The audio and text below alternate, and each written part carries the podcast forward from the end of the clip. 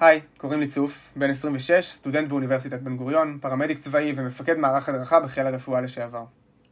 אני לא עומד בתבחינים של נשיאת נשק, אז הנה שנקל העזרה שלי. אולי האדם הנכון ישמע את זה במקרה. מילה על מה לעשות ומה לא לעשות מול פצוע. קודם כל, שמרו על עצמכם ועצמכם. הדבר הכי גרוע לפצוע זה עוד פצוע. אולי נשמע קצת מובן מאליו, אבל לפני הכל לא רצים לפצועים כשיש עוד ירי. בלי גבורה, הסטטיסטיקה נגדנו בקטע הזה. הדבר הכמעט יחיד שמציל את המצב הוא בית חולים. לא אמבולנס, לא רופא בשטח ולא אף אחד שאומר אחרת. בית חולים. יש דברים שצריך לעשות וגם לא לעשות כדי לקנות זמן, אבל זה רק לקנות זמן. אז אנחנו במקום בטוח, קראנו למשטרה, קראנו לאמבולנס, נתחיל רגע במה לא לעשות. אין מה להתעסק בחזה, בגב או בבטן. סגירה או חבישה של פצע כזה יכולה להרוג פצוע במקרה הרע, או לא להועיל במקרה הטוב. זה לא לרמת צוות לא רפואי. אם זה מדמם החוצה, החבישה תגרום לזה לדמם פנימה, לא לגעת. הכי גרוע זה להתעסק בזה ולפספס איפה שכן אפשר לעזור.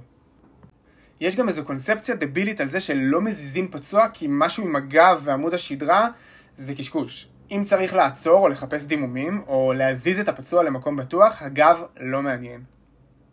עכשיו נדבר על מה כן.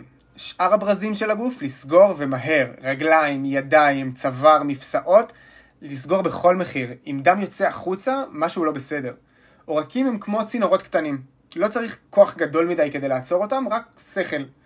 קחו חתיכת בד, חולצה, משהו, לחץ חזק על מקום הדימום. הפצוע יצעק, זה לא יהיה פשוט, תעזרו באנשים שמסביבכם, עצרו את הדם בכל מחיר, הוא יקלל אתכם תוך כדי, אבל הוא והמשפחה שלו יבכו מרוב תודה ביום שאחרי. לחץ על הפצע עד שמגיע צוות רפואי. לאדם יש שני צדדים, לא רק הצד שמולכם. אם כדור נכנס, ייתכן שגם יצא מהצד השני. אם אין דם מקדימה, אין הבטחה שאין מאחורה. חפשו גם מאחורי הגפיים, לא רק מול העיניים. זהו, שיפסיק ושלא תצטרכו להשתמש בזה.